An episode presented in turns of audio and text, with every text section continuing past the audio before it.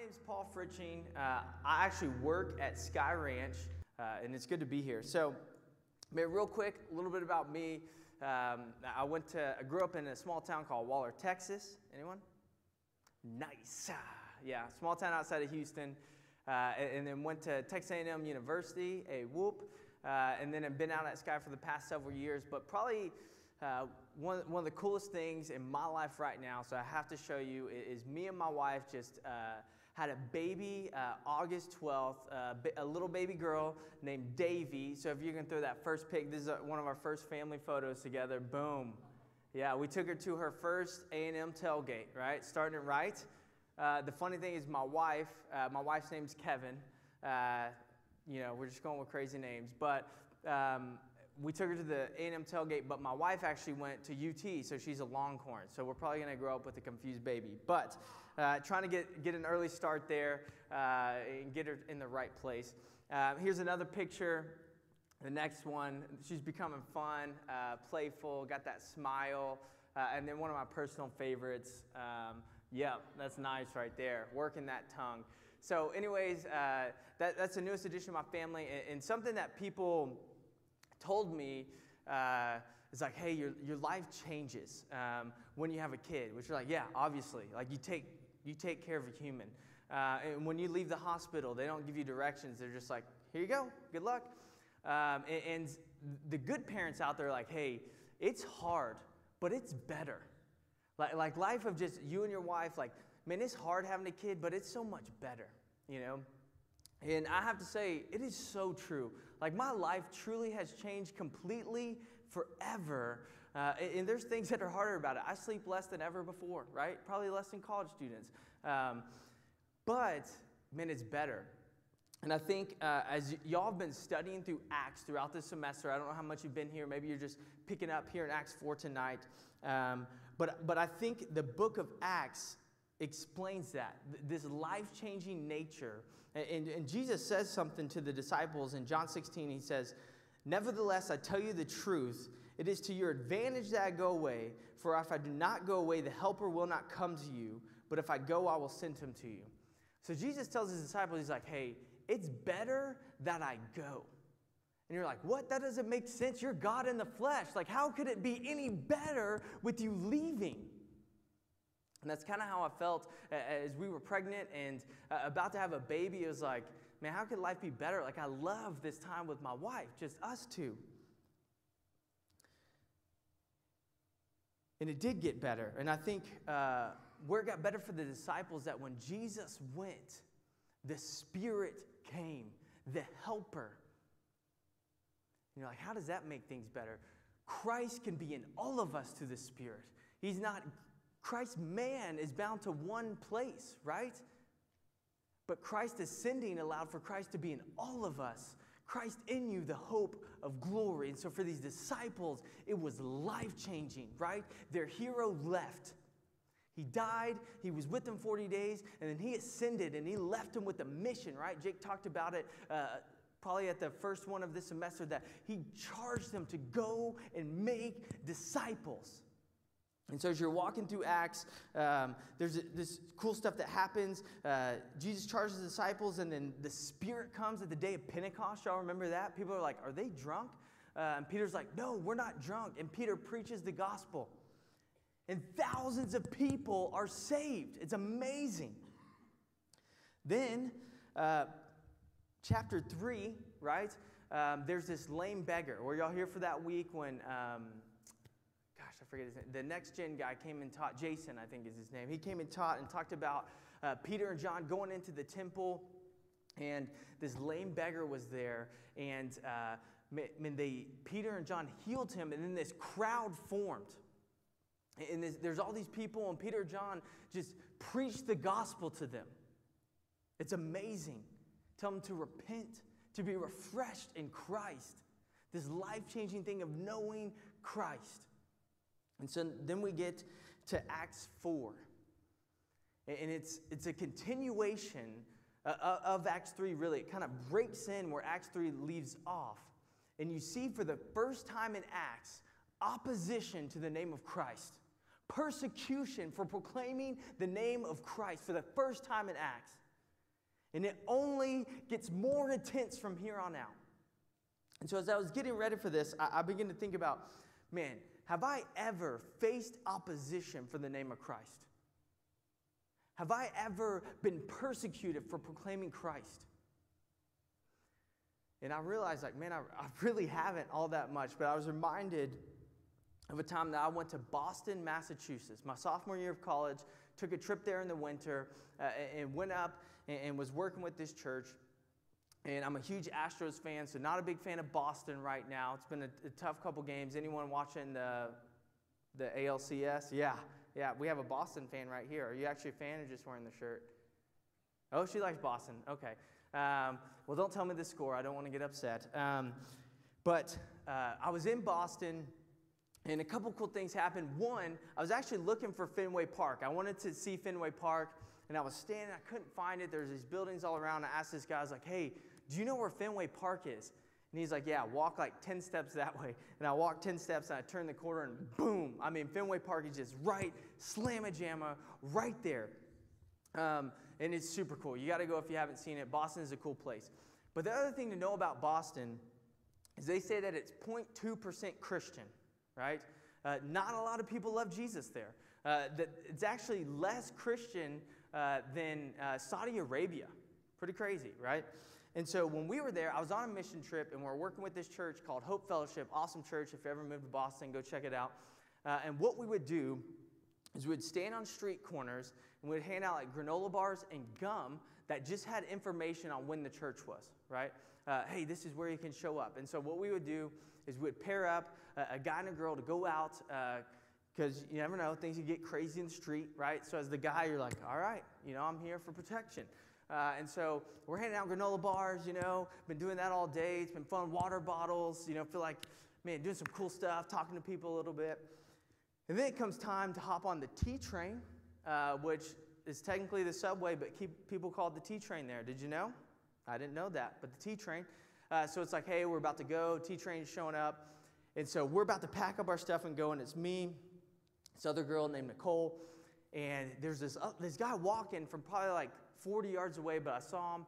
I'm like, hey, he saw me hand a granola bar to this guy, so he's going to be bummed if I don't wait and hand him a granola bar, right?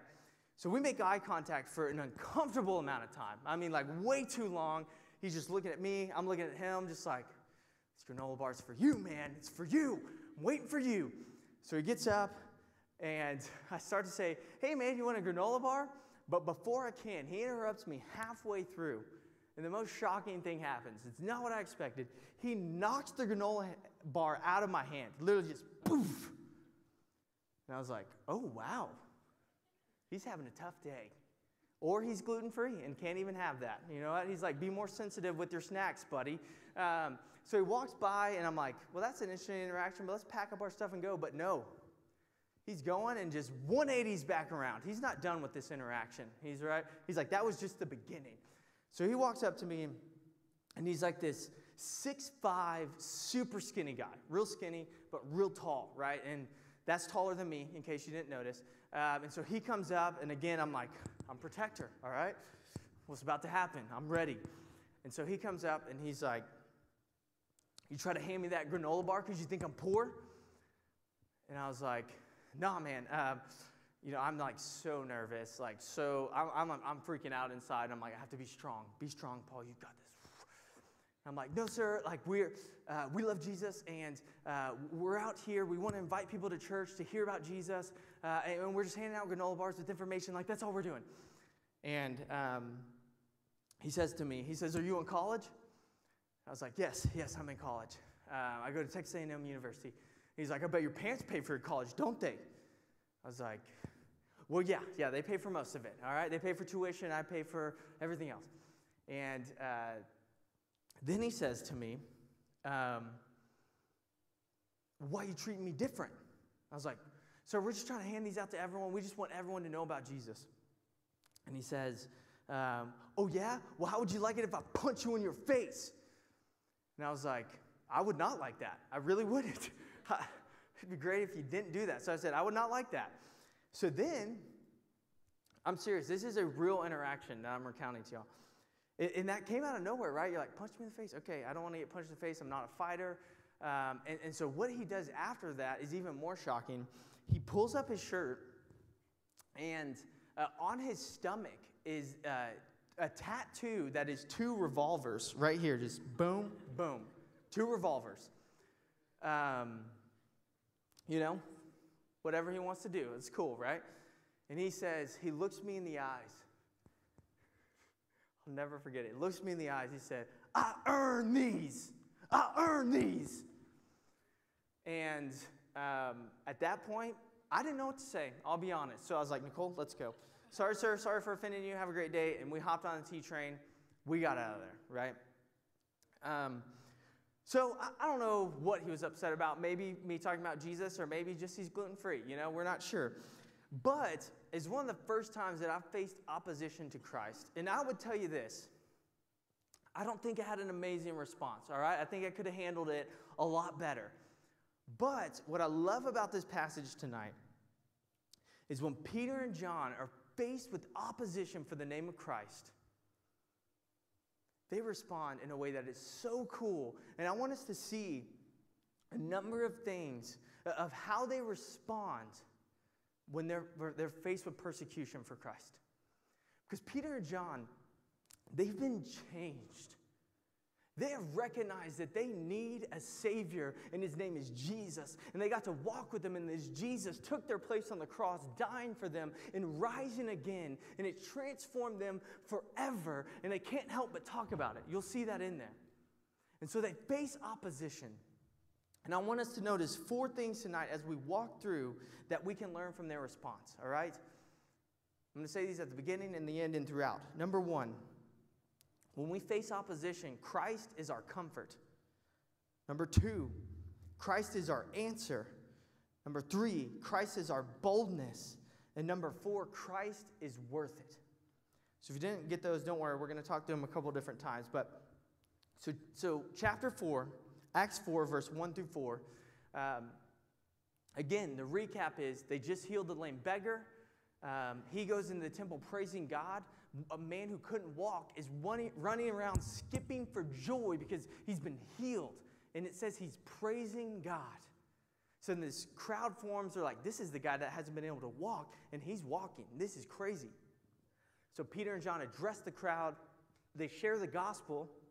And then there's this squad that rolls up on them who are upset about this. And so today's passage that, that we're going to look like, the squad rolls up. They're going to pull them to be uh, basically put on trial and examined, and we're going to get to see their response. So 1 through 4, uh, verse 1. And as they were speaking to the people, right, they're just sharing the gospel, the priest and the captain of the temple and the Sadducees came upon them greatly annoyed because they were teaching the people and proclaiming in Jesus the resurrection from the dead.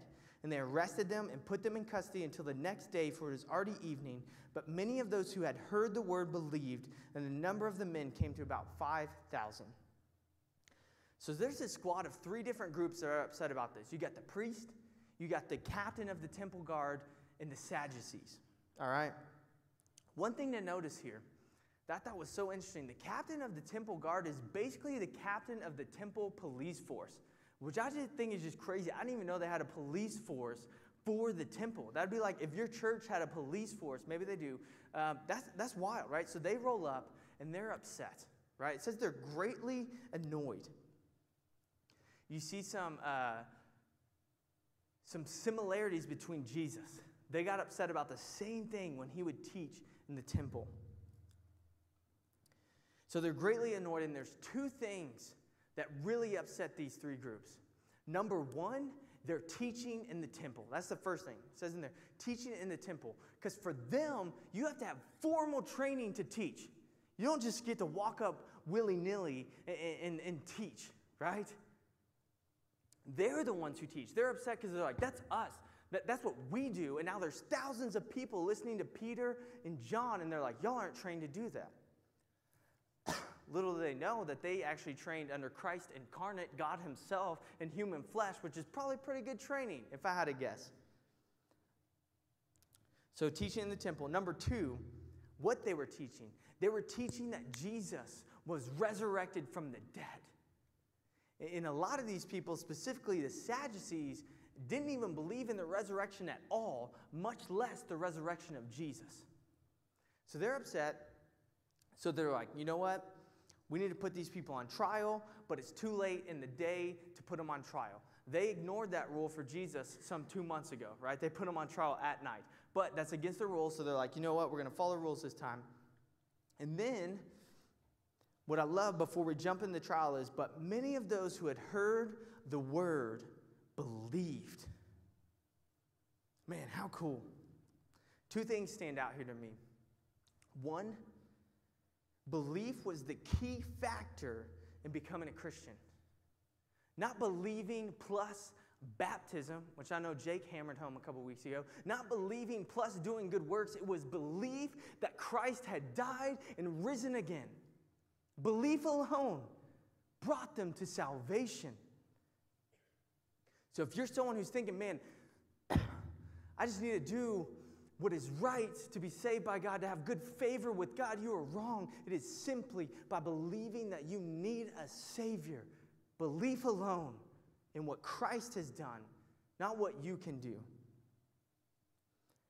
And then also, so belief, the other thing that stands out is what brought transformation here. It was the Word. Those who had heard the Word believed. Romans 10 17, Paul says, So faith comes by hearing, and hearing by the Word of God, the Word of Christ. Someone cannot become a Christian without hearing the good news of the gospel. There's this phrase I've heard people use, and I totally understand why they use it. I get the sentiment, but they'll say, preach the gospel and use words when necessary. And I think the sentiment behind it is like, hey, man, live out your Christian faith. Love people the way Jesus has loved us. But here's the thing yes, you should do that. But it's always necessary to preach the gospel with words. You see it right here. They heard the word and believed. So, yes, live out your life as a believer the way that the scriptures have called us, but also, no one will come to faith just by seeing what a good person you are. Some of the best people I know are agnostic, some of the nicest, most generous people unless you tell them the truth of God's word, the truth of the gospel, they cannot believe it. And so build relationships with people, but then proclaim the word of Christ. So moving on, we jump into the next section. Verse 5. On the next day, their rulers and elders and scribes gathered together in Jerusalem with Annas the high priest and Caiaphas and John and Alexander and all who are of the high priestly family. So, right here, you'll see uh, the council comes. This is a council called the Sanhedrin. It's made up of the high priest plus like 70 other people. That's a lot of people who showed up for this examination. A lot. And so, what you'll see here, this council is the same group of people Sorry for my coughing. This, I don't have COVID, I promise. Uh, this council is the same group of people who sentenced Jesus to death only two months ago. Right? That had to be nerve wracking for Peter and John. And, and, and this is the first of four times that Jesus' followers will come before the Sanhedrin. There's this time, again in chapter 5, Peter goes before them again. In chapter 6, Stephen goes before them and ultimately ends up being stoned. And then Paul goes before them in chapter 22. So this isn't the last time they come before them. And something I think is interesting here the Sanhedrin was actually acting within its jurisdiction here. In Deuteronomy um, 13, 1 through 5, it lays out that when someone performs a miracle and used it as a basis for teaching, he was to be examined. So that's what happened here. A miracle was performed, and they used it as the basis to share the gospel. So the Sanhedrin was right to do this. And basically, uh, in Deuteronomy, it lays out if the teaching led men away from God of their fathers, the God of Abraham, Isaac, and Jacob, the nation was responsible to stone him. So it's a pretty intense examining here. So, what do they ask of him? Verse 7 And when they had set them in the midst, they inquired, By what power, by what name did you do this? So they want to know, man, whose authority do you have to teach? Whose authority do you have to heal? You need formal training for this. And I love Peter's answer. And before we get to that, I love verse 8 because it says, Peter filled with the Holy Spirit. Peter speaks with boldness. This is the same Peter that 50 or so days before denies Jesus three times. So, what happened in those 50 days? Where's the change? What it is, is Peter now had the Holy Spirit. Christ in us by the Spirit. And so, number one, Christ is our comfort when we are opposed for the name of Christ. Christ is our comfort. And you see this because Jesus promises the disciples when they stand before hostile adversaries, God would give them the words to speak. You see this in Luke 12, 11 through 12. It says, And when they bring you before the synagogues and the rulers and the authorities, do not be anxious about how you should defend yourself or what you should say, for the Holy Spirit will teach you in that very hour what you ought to say. He said, I'll give you the words by the Spirit. I'm your comfort. In this moment that seems overwhelming, I am with you. There's a beauty as believers as we suffer because Jesus said persecution will come. Life doesn't always get easier as a believer, but Christ will be your comfort through it all. He says in Matthew 28 20, Behold, I am with you always to the end of the age. With my baby Davy, my sweet baby girl, uh, sometimes she does what I like to call psycho mode, all right? She starts crying and it's la- she's like crying and yelling and just like going crazy, right? And when that happens, really the only thing to do is like, man, I know that she's been fed, I know that her diapers changed, like I know she's doing good, so I just hold her and I bounce her. I'm just like, Davy, I got you. You good? We're all good here. And the most interesting thing can happen. She goes from psycho mode to sleeping in like 0.3 seconds. It's crazy. I'm not kidding. She'll be like, ah! And then she's asleep. It is the weirdest thing. I don't know any other human that responds like that. But as I've, as I've been sitting there bouncing her, I think, man, this is the Lord with me so many times. I'm like freaking out. Like, God, why would you put me in this situation? He's like, I got you. Don't worry. This is all under control. So it says, Christ is our comfort in opposition. He goes with us, He is there in it with us. So, Peter filled with the Holy Spirit, said to them, Rulers of the people and elders. I love that quick thing there rulers of the people and elders. Peter addresses the Sanhedrin with respect of their authority. How often do we in our society, when we're opposed for anything, not just the name of Christ, do we respond respectfully? I don't know if you've been on Twitter, but that does not happen even in this Christian culture. When you're opposed, man, you get at them. You're like, don't you dare say that, right? One of the White Sox pitchers a couple weeks ago, like a week ago, uh, made an accusation that the Astros were cheating again. That got me fired up, right? I, that was opposing what I believe about the Astros currently, not 2017 Astros, but now I don't think they're doing it anymore. Um, so that fired me up. I did not respond with respect towards that guy. And what I love is that Peter responds to their question of what name did you do this? Verse 9. If we are being examined today concerning a good deed done to crippled man, by what means this man has been healed, let it be known to all of you and to all the people of Israel that by the name of Jesus, Christ of Nazareth, whom you crucified, whom God raised from the dead, by him this man is standing before you well. So when we face opposition, Christ is our comfort, but then you see, Christ is our answer. That, that when we're opposed for the name of Christ, the answer is the gospel all over again. That's, what, that's where Peter goes here. He goes to proclaiming Christ. Christ is the answer in your opposition. When people come against you for the name of Christ, you say, you know what? I can't help but share this because of what Christ has done, dying and rising again.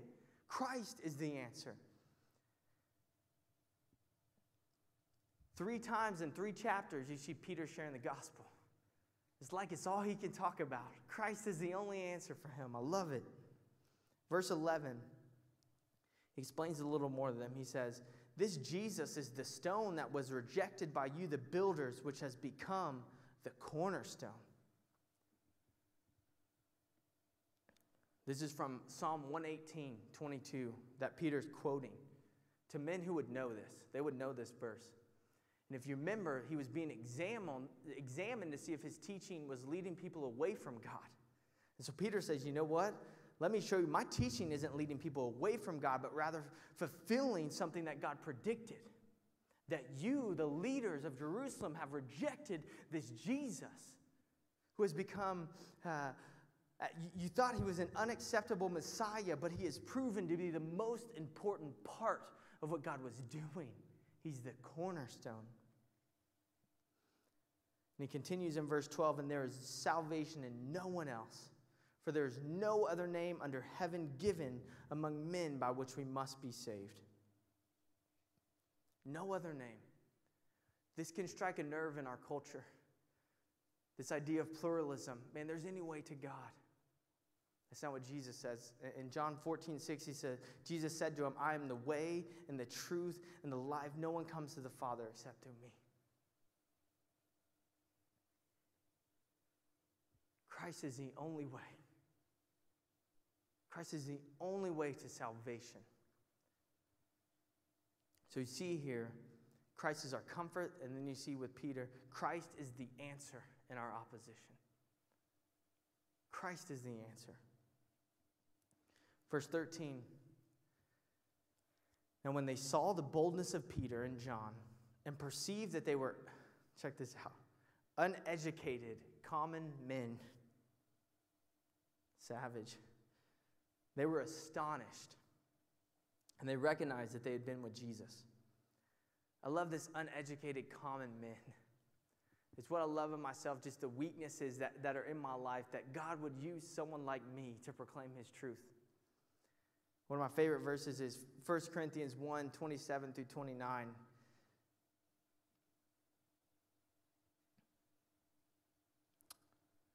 It's not here. But basically, it says, man, God uses what is foolish to shame the wise, what is weak to shame the strong, the things that aren't to bring down the things that are. I mean, God works through us in our weakness.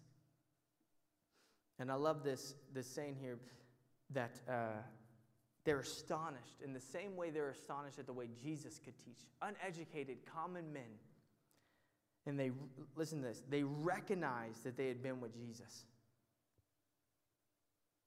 They recognized they had been with Jesus. What did they see in him that made them recognize? Christ was in Peter and John, speaking through the men. The similarity which they saw was not from lingering contact with the lost leader, but that created by the presence of the living Christ who lives within them. Christ in you, the hope of glory. So you see here, Christ is our boldness. They recognize they've been with Jesus. When, when you're faced with opposition, would someone recognize that you had been with Jesus?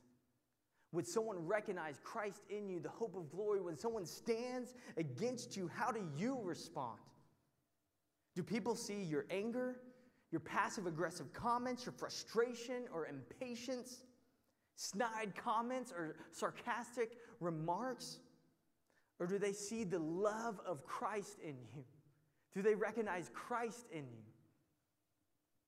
Christ is our boldness. Verse 14, I love this. This is, this is funny to me. But seeing the man who was healed standing beside them, they had nothing to say in opposition. This is a man who couldn't stand, if you remember. Now he's standing before them. What do you say to that? They can't deny that a work of God had happened. This man who couldn't stand is now standing. Boom. How do you argue with that?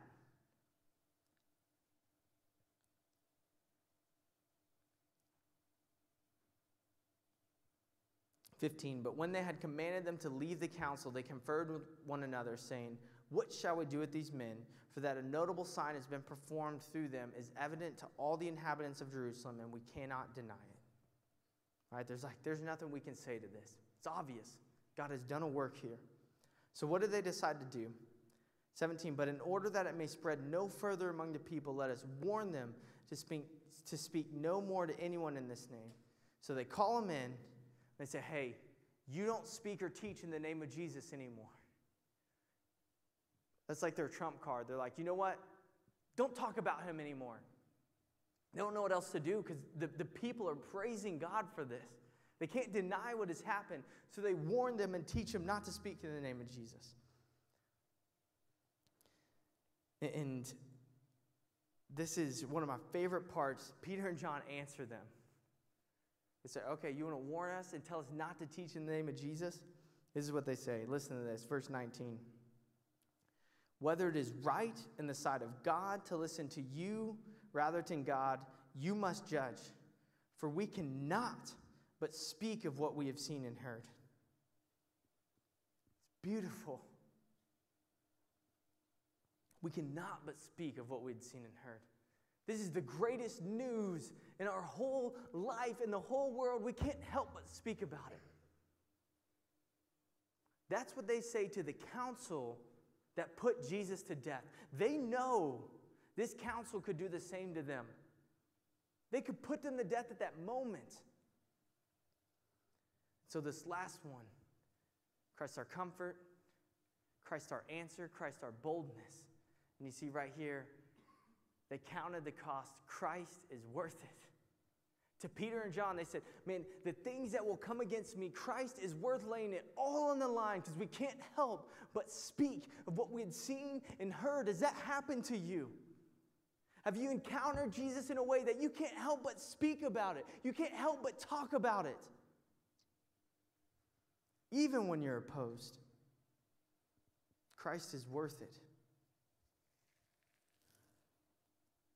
So, the four things I want us to lean into tonight, man.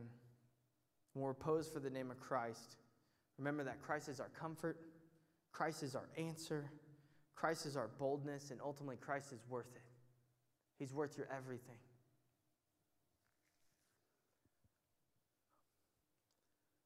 So, we have Boston man who wanted to punch me in the face, who earned some revolver tattoos. That was one one example of me facing opposition didn't go so hot. And another time, a couple years ago, about two years ago, I was on a plane uh, to Colorado. We have a camp in Colorado called Sky Ranch Ute Trail. And um, as I got on the plane, I was sitting next to this guy. You know, you could tell pretty early on on a plane, like, does this person want to talk to me or do they never want to speak to me ever? uh, based off their, their headphone usage, the way they don't look at you, or whatever. So this guy, he has his headphones in, right? Clear sign, don't talk to me. I introduced myself to him. I'm like, hey, buddy, hey, take your headphones out real quick. Hey, man, my name's Paul. What's your name? Guy named Eli. We got to talking, and uh, ultimately, you know, he's asked me what I'm doing in Colorado, and, and we have this cool thing we do with our our high school seniors, where basically uh, we do something we, call Sigma Defense, where we ask them really hard questions of the faith and they give a reason for their hope in Christ. I was telling him about that. And he's like, What questions do you ask?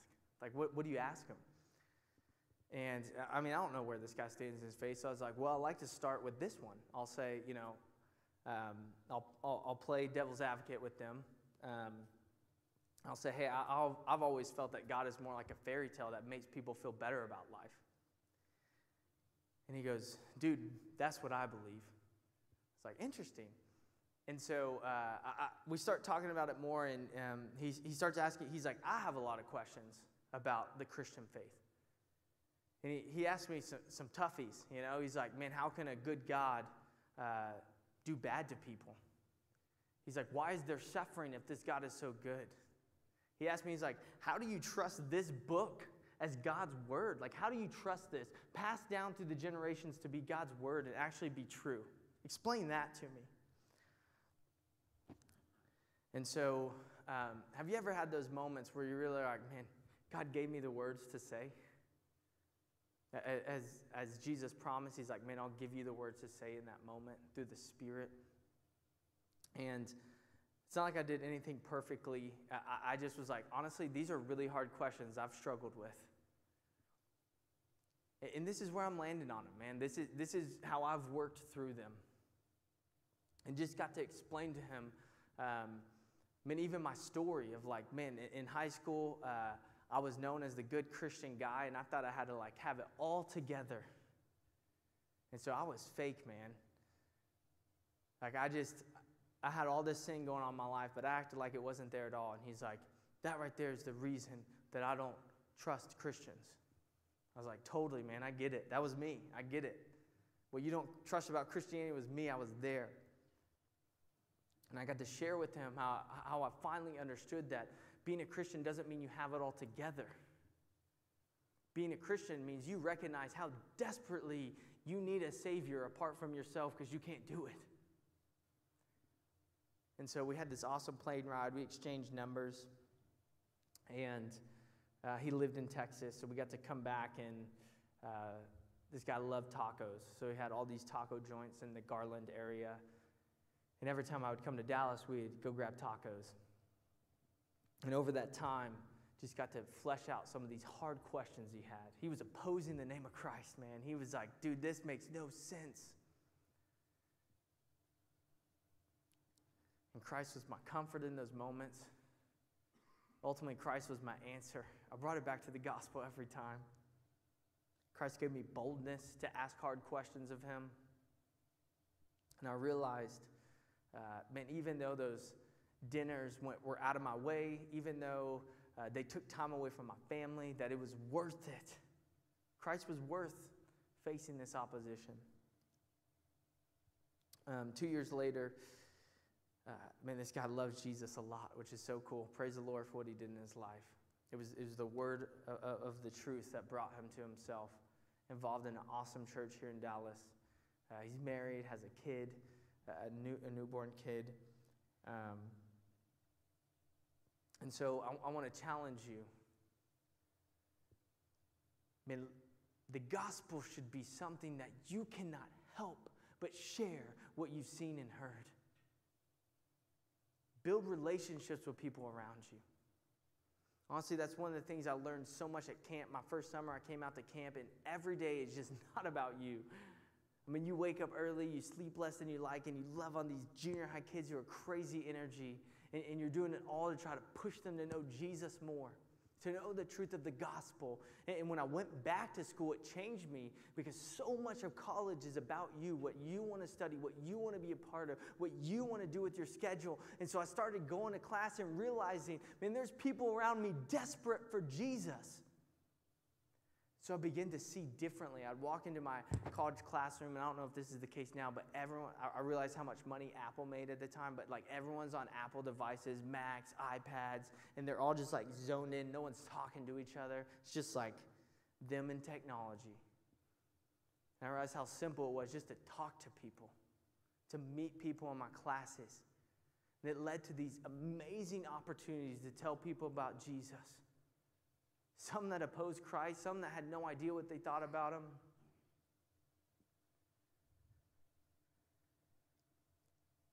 But like Peter and John, man, Christ is worth it.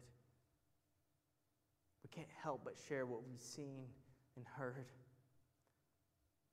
And so uh, I'm going to pray for us here in a second. The band's going to come back up, and I love uh, this last song that they're playing. Y'all can come on up, band. It's in Christ alone. It's an awesome song. But I want you to consider a couple things. One, if you don't know Jesus, if you, if you stumbled in because you heard there's free pizza Patron tonight, or is that what it's called, pizza Patron? Or you just had a friend who invited you, Man, there's a God who loves you so deeply. He created you, knows everything about you. And I don't know if you've noticed this about life, but we people, we mess up, man. We are selfish, we go our own way, and we have rebelled against a good and holy God. But Christ has loved us and wanted to restore a relationship that we broke. And so he sent Jesus Christ, fully God, fully man, to the cross to take the punishment for our sins and then rise again that we can know God.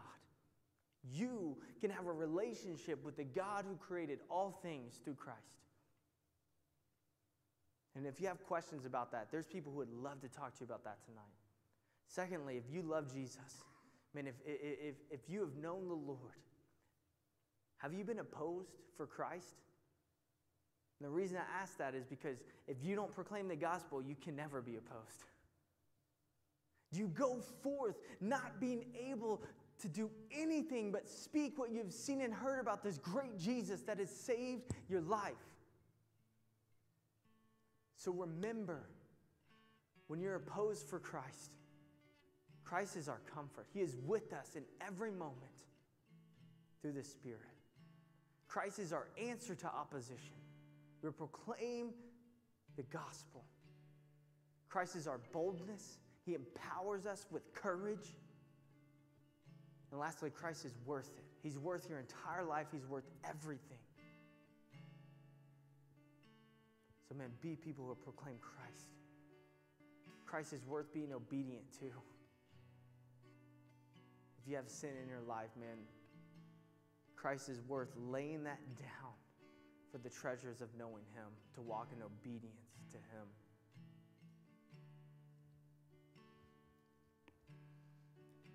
Would you pray with me tonight?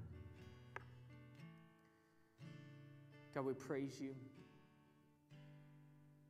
Thank you for who you are, God. Thank you for the way that you love us, that you gave your life for us. God, I pray that we would be people who proclaim what we have seen and heard, the goodness of the gospel that has changed us. God, I pray that we would respond to persecution in the way that Peter and John do with boldness that comes from you, a comfort that comes from you. That we would see that you are worth it all. God, we love you. Strengthen us to do this. We cannot do it of our own. We praise you in Jesus' name. Amen. Please stand as we sing.